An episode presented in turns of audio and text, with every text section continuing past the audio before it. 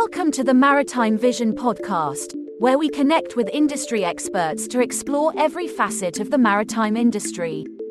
This podcast is hosted by Paul Louis Holy. Hello everyone, welcome to a new episode. And today we have a special guest joining us, a senior advisor with a wealth of knowledge and experience in the field of climate and environment.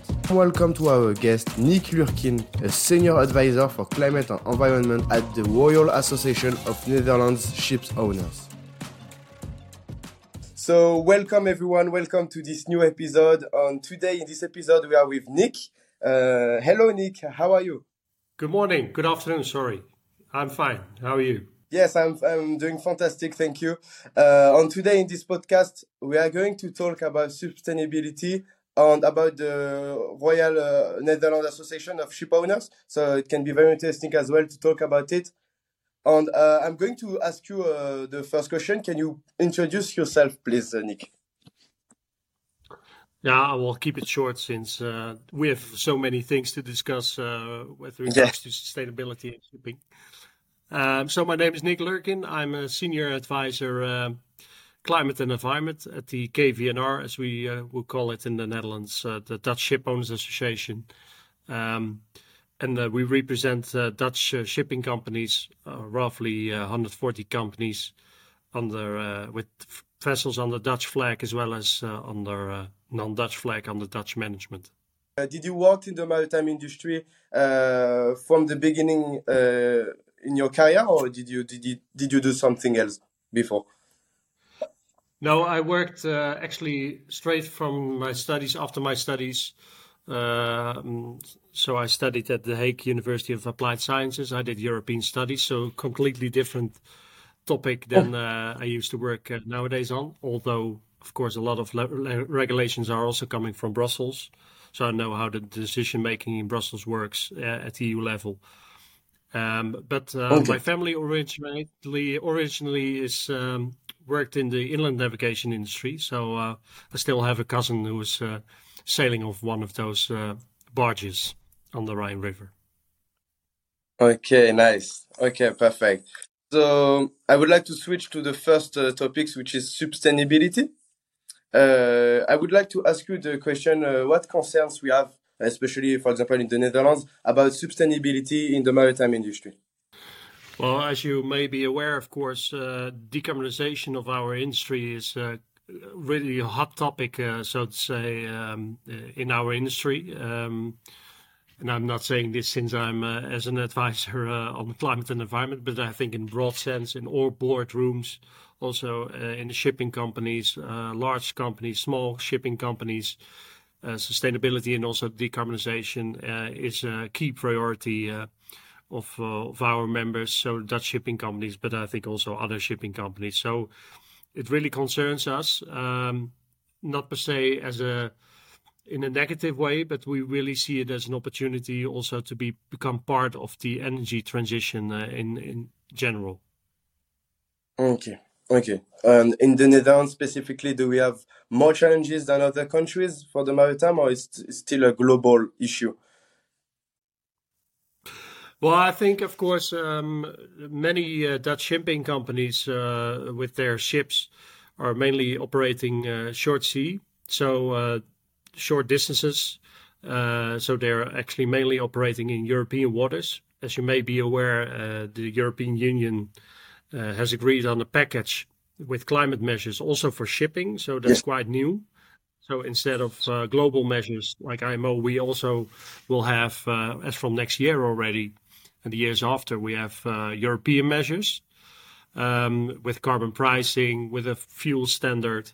So uh, mainly Dutch shipping companies will be well uh, will be part of, of, of, those schemes of those measures and uh, they have to pay uh, also attention of course to sustainability because if you don't then you will pay uh, a lot of money mm-hmm. and and you have to see whether uh, you're still in business then after a decade or so it's important of course that we that we, we, we have really also an intrinsic motivation to decarbonize and to become more sustainable. So that's good. And that's why I'm also happy to represent uh, the Dutch shipping companies since they already have this, uh, and they also see themselves already that uh, you need to have a vision on uh, sustainability, otherwise you're out of business. Also, as a shipping company. Mm-hmm. Um, as I mentioned uh, before, uh, the Dutch shipping sector is mainly active in European waters. We have since uh, well since a couple of months there has been a package agreed at European level with climate measures. So also uh, maritime transport will become part of uh, the Fit for 55 package of uh, the Commissioner Frans Timmermans uh, from the European Commission. Um, and that means that uh, shipping will become part of carbon pricing, EU ETS, as well as a, mm. fuel standard with EU Maritime. So that means that mainly ships that operate in European waters or are going to and from, sailing from European ports will become part of those uh, measures.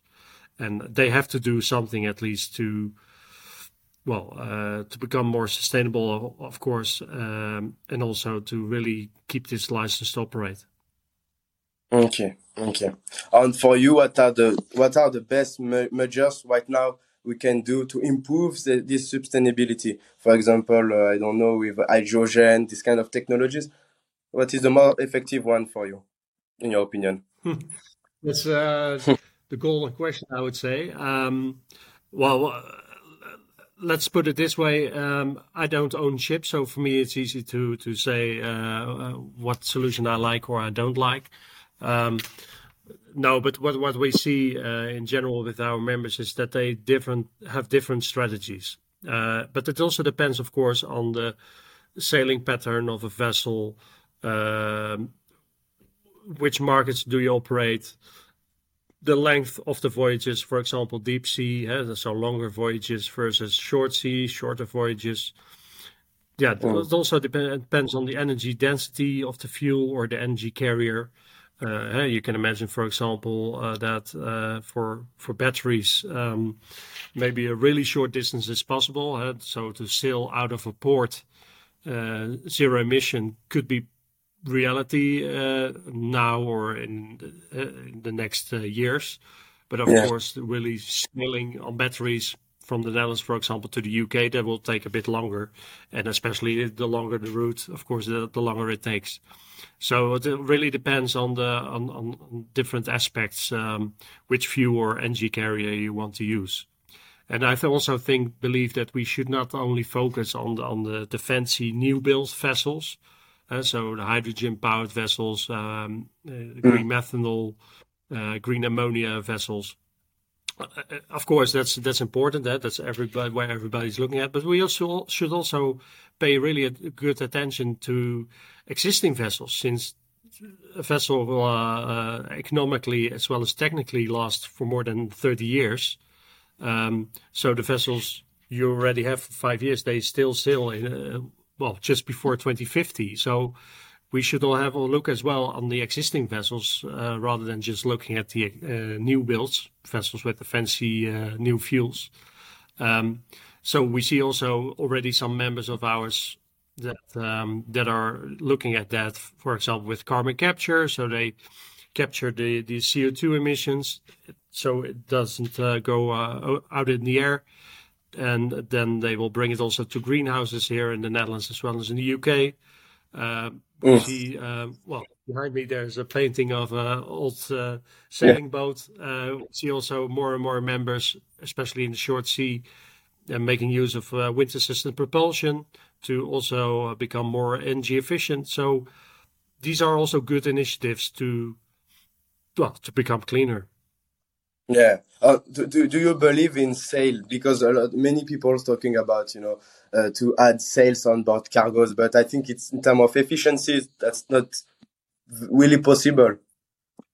Well, of course, uh, I mean, if you want to really go back to these uh, ships, yeah. um, uh, well, there are some some really sustainable initiatives on that. Uh, also with with big sailing vessel that is uh, going around the world with cigars and uh, chocolate from the Caribbean uh, to to uh, Europe.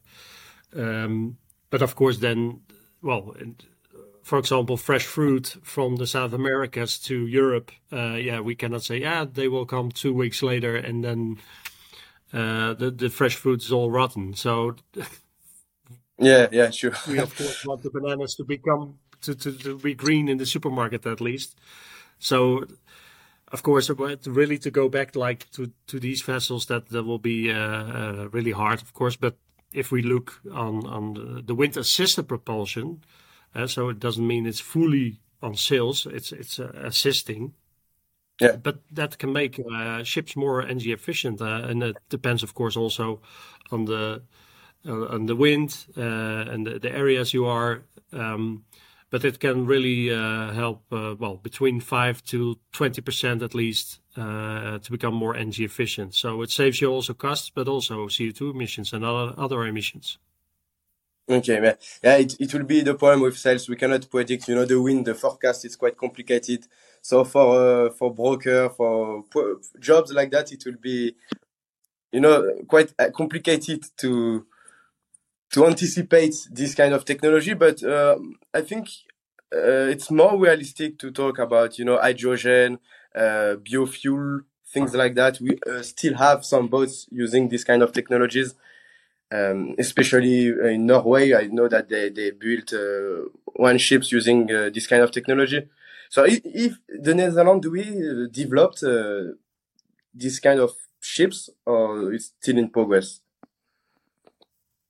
No, it's already there. It's already in place. We have already some members that are making use of uh, those uh, ventifoils, as they are called, from uh, Econowind, which is also a Dutch uh, company who make those uh, sails. So it's a really, a really Dutch product on on a Dutch uh, on some Dutch vessels.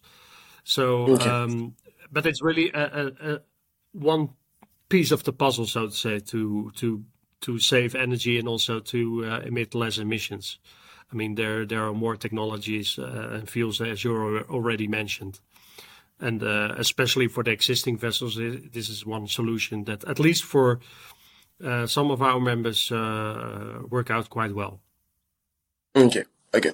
On uh, when we talk about the Netherlands, we always think about you know Damen Shipyard, which is one of the biggest shipyards in the Netherlands. Uh, do do you work with them or not? No, we uh, solely uh, represent uh, shipping companies, so uh, the, the the users of the ships, uh, so to say. Um, of course, uh, we know collaborate closely with our sister organization or sister organization. It's another association, the shipbuilding, the shipbuilders association. So Netherlands Maritime Technologies, yep. where the suppliers, but also the yachts, uh, the yacht builders, um, the yards uh, are also uh, represented. We work closely with them also on different topics, also when it comes to climate and environment. So your your advice that since we don't own ships ourselves, uh, we don't work directly uh, with shipyards, but of course we have our mm. contacts also uh, in those fields of the maritime sector. Okay, interesting. So interesting. So now we can switch to the second topics about uh, this Royal Association of Netherlands Ship Owners, so KVNR. So yeah, you already talked a little bit about it, but uh, what uh, I I can say what measures uh, are you taking to you know to to improve sustainability or not just sustainability, uh, every other aspects in the industry? Well, I think um, we we don't take measures, um, but but we help our members also uh, inform by informing them about upcoming regulations. Uh, that's mainly my task um, to to uh, update them. Um, but on the other hand, we also follow developments. We do uh, knowledge sharing, so we organize meetings also with shipping companies, uh, the secretariat of, of our association, uh, also maybe with some external uh, stakeholders, other speakers, to speak about the latest developments uh, with regards to sustainability, uh, fuels, etc. So um, we're more a networking uh, association or a networking partner together with our members. Um, okay and and of course, I mean, I cannot uh, put a gun on their uh, head and say you have to decarbonize now. Or You should invest in uh, hydrogen. I mean, we're as an association, we're a fuel agnostics. That means that we have a quite neutral uh, position, uh, whether it's uh, LNG, hydrogen, mm. um, ethanol. At the same time, we really try to push also our members that look, you need to decarbonize. I mean, of course, you you should not do it uh, today uh, immediately, but you should take uh, measures also to to play do your take your responsibility, etc. And that's also because you see that uh, otherwise you're really out of business. Um, and mm. that's what we warn members. But of course, it's up to them to decide what they will do, where they will invest in, um, and and what we really say is okay. At least comply with the regulations. We want to be more ambitious as Dutch ship owners, which is of course good. Um, but but yeah, we, we cannot force our members to to, to be uh, to have certain uh, investment decisions on uh, different fuels, etc.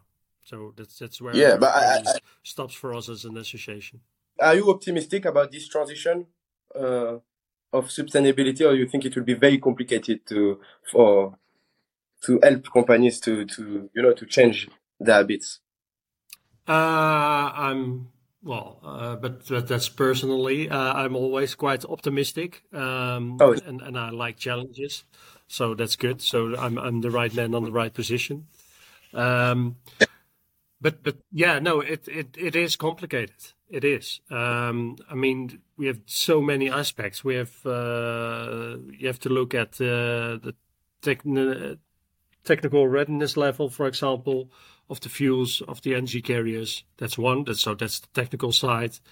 But of course, who is bearing the costs? I mean, uh, we have the regulations there, but we also need uh, not only the stick. I was uh, I would call the, the regulations so to say the stick, uh, the minimum at least you need to comply with. But of mm. course, we want to, as, at least as Dutch ship owners, we want to become really uh, the, the, one of the front runners in, in, the in the shipping sector to become uh, more sustainable.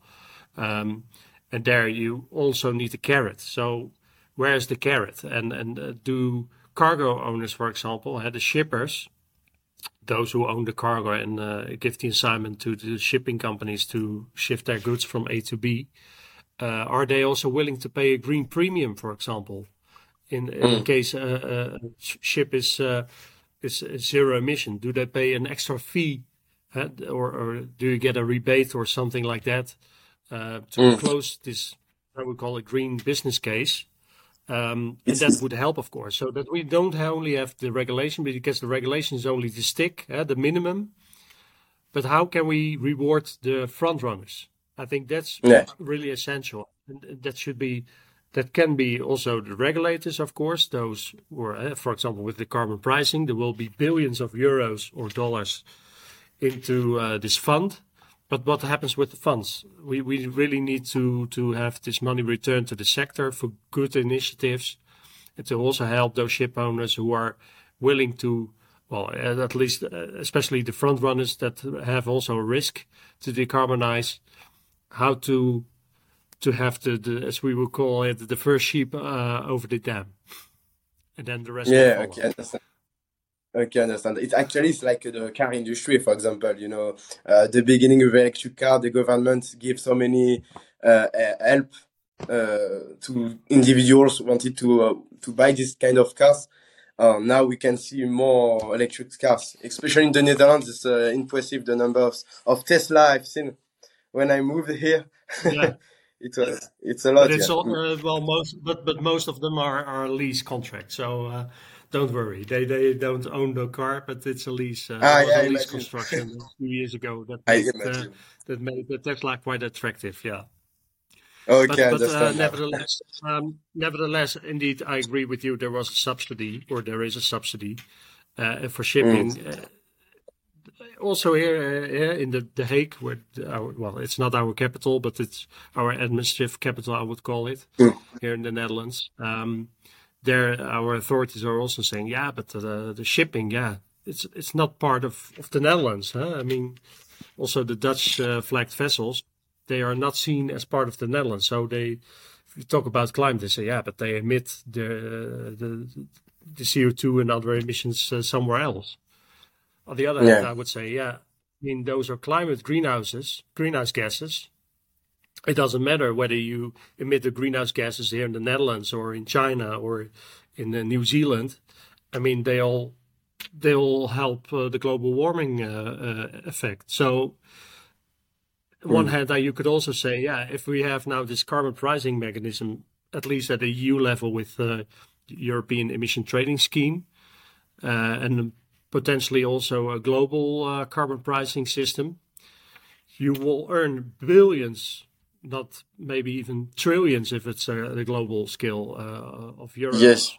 dollars uh, per year yeah, that should be returned to, to, to our industry for those who are investing in those greener technologies to help to push also those ship owners um, to invest uh, in those technologies, those zero emission technologies and fuels, energy carriers.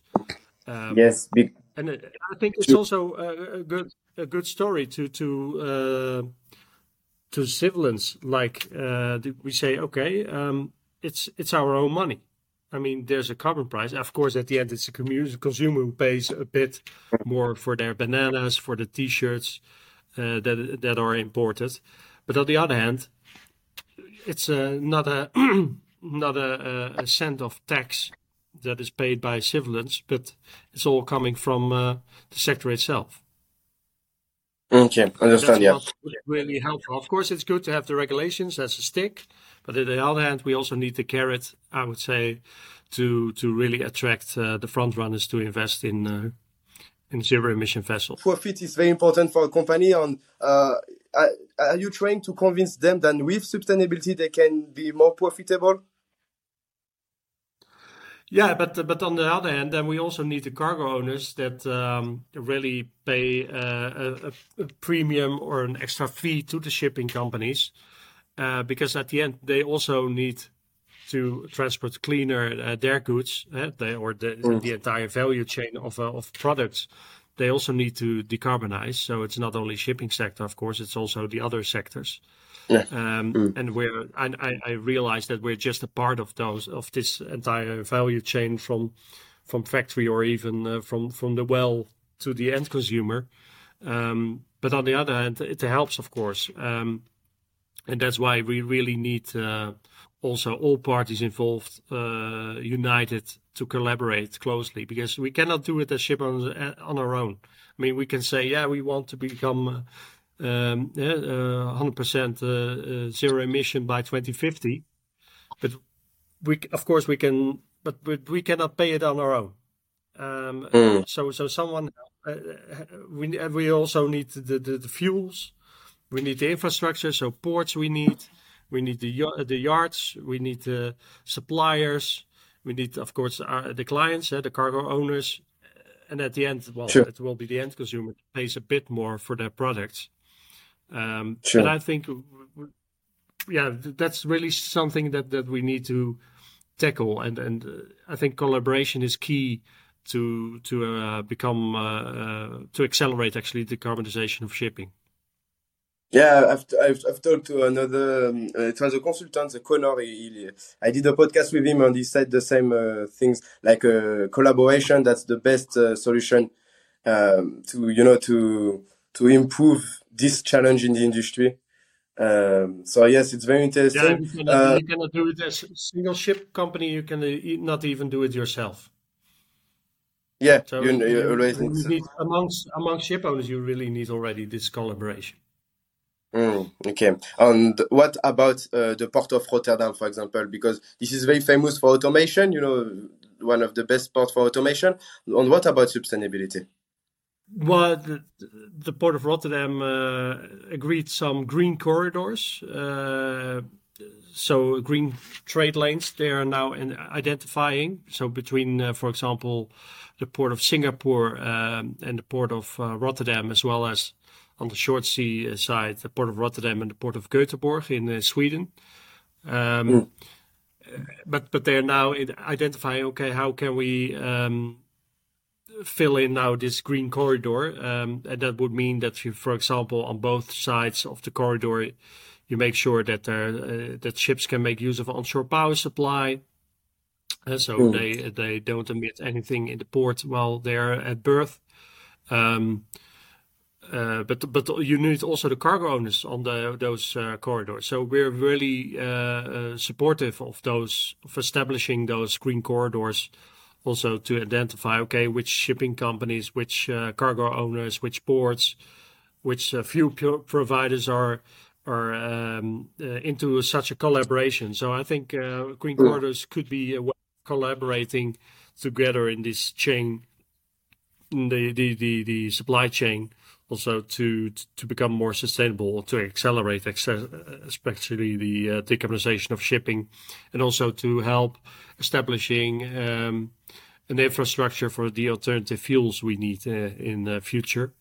Uh, to also uh, get rid of this uh, chicken egg uh, issue with that mm. fuel suppliers are saying there, yeah. there are no shippers that want hydrogen, for example, and on the other side, yeah. shipping will say, yeah, there's no supplier of hydrogen. So that could be a, a way forward uh, for the short term, indeed. And that's what the Port of Rotterdam is now conducting, as well as onshore. They are hugely now investing in uh, onshore power supply, cold ironing, so that ships can make use of electricity uh, when they're at berth.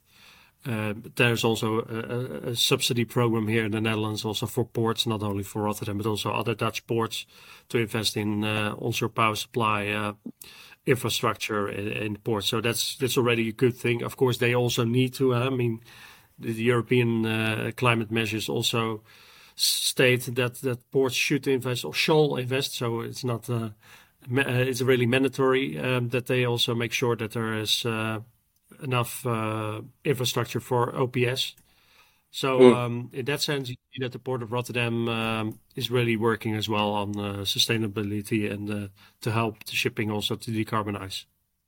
Okay, nice, but, nice. But not, so, they, they they give also some rebate now already, together with some other ports uh, globally with the the oh. Uh, environmental shipping index. So you have a kind of incentive program which makes, for example, your port fees lower if you're more sustainable. So the more sustainable you are, the less uh, port fees you pay. So if you're zero emission, oh, it's definitely.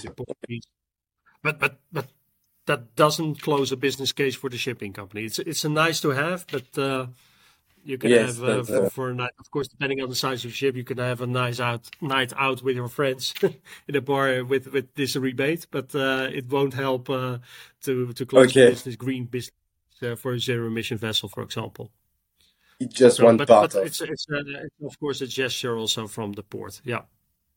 Okay. Okay. Nice. Nice. So, uh, did you see now? I want to switch to another topic. Did you see the difference? Uh, you know, since the Brexit in UK, uh, if many companies just came to the Netherlands, uh, like it can be ship owners, um, big uh, broker houses. Did you see this or not?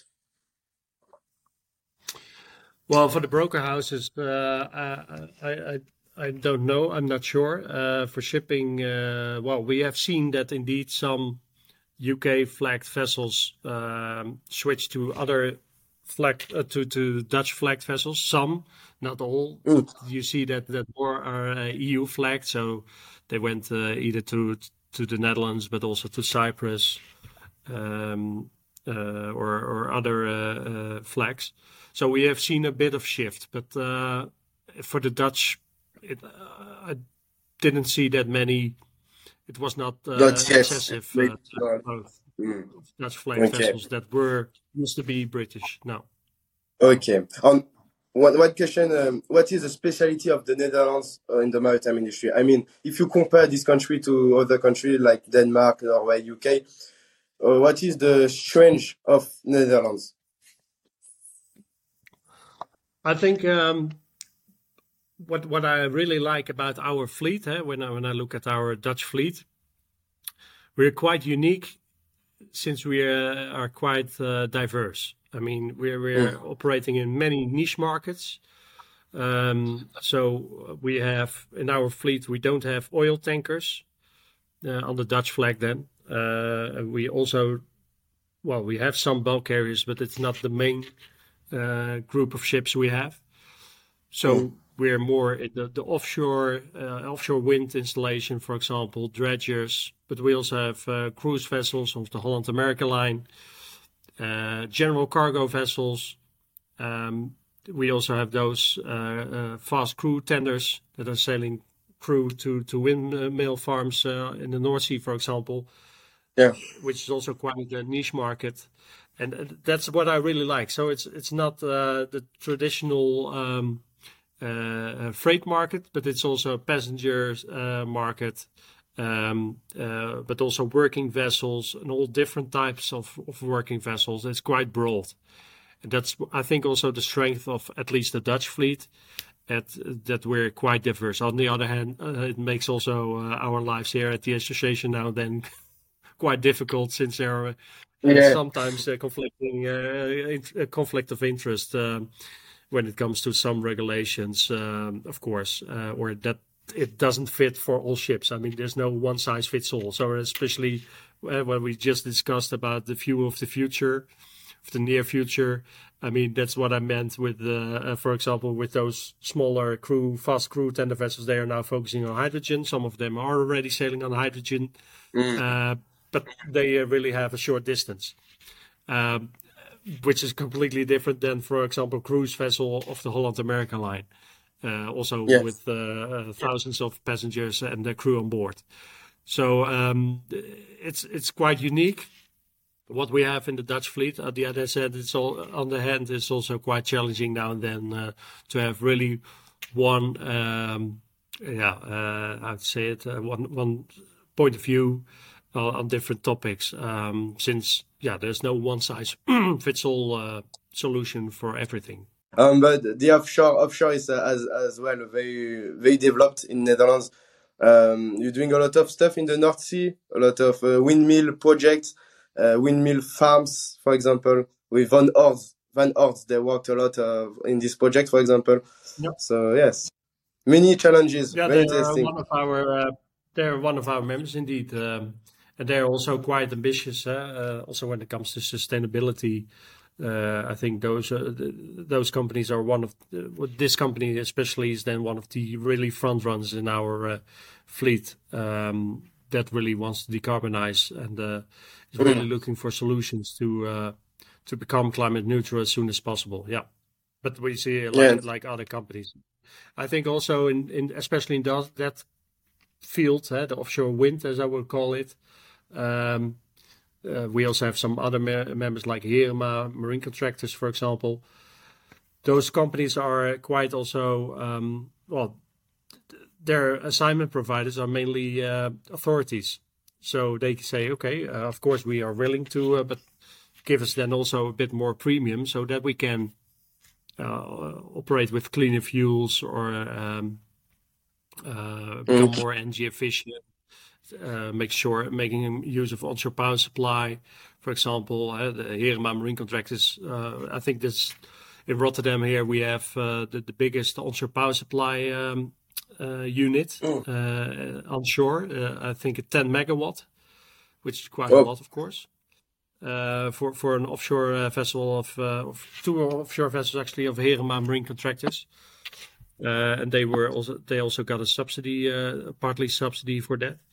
So we see really good initiatives already there. Um, but I think also also because mainly authorities uh, give their the, the assignments, and there since authorities are also of course quite committed to sustainability, and that we see like in the, the freight and the, the traditional cargo markets, for example, especially business to business, that that that uh, the cargo owners don't well, in most cases, at this time at least, that they are not willing to pay a bit more for the, to shift the cargo in a green way, rather than we see, for example, in the um, offshore wind.